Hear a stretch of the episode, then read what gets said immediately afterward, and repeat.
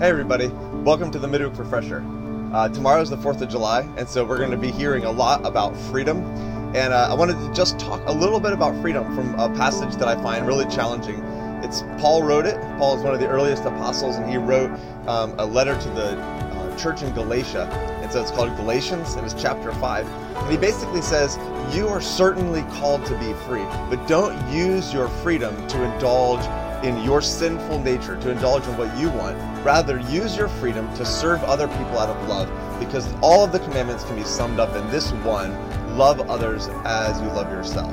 And so think about that. It says Galatians 5 13 to 15.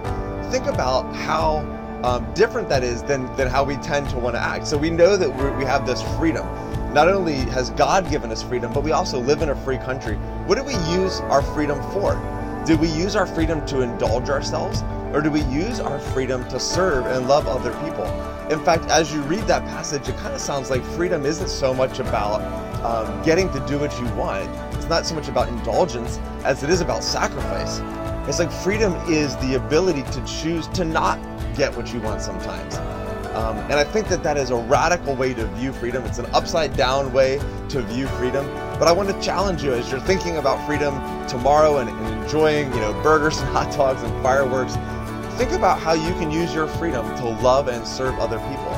What if we took that idea of freedom into our conversations, into our discussions on Facebook, into our relationships in our family, um, into our, you know, we're hanging out with friends for a drink or for dinner.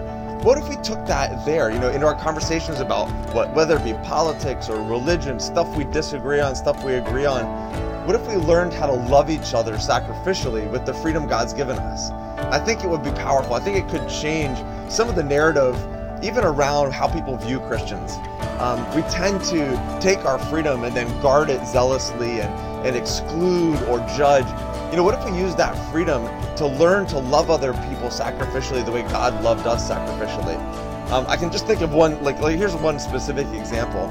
You know, we're free to say what we want to say, aren't we? Like, we have the ability to say what we want to say. And so we get into these discussions, let's say on Facebook, where we, we lose sight of love. We lose sight of sacrifice. We lose sight of being willing to, um, to get along or, you know, or to love other people through our differences. And I just wonder if that's really the freedom that God intended to give us so that we could stand up for what we think and defeat other people with our great thoughts and, and punish them for being different than us. Or does freedom look different? You know, I mean, the most free person ever to walk on the face of the earth was Jesus. And what did he do with that freedom? He laid it down.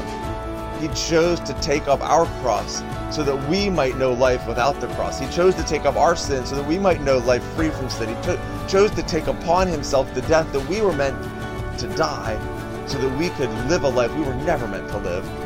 It's a powerful, powerful idea of freedom, and I hope that you can get a little picture of that as you go into the 4th of July tomorrow. And uh, I'm really looking forward to seeing you guys on Sunday. We have a great plan for Sunday. We're going to be um, we're going to be talking about God's picture of kind of God's economy of how He takes a little bit that we have and makes it into something great. I think it's going to be really fun teaching, and it's going to be wonderful worship, and you get to see your friends. So don't miss it. We'll see you Sunday.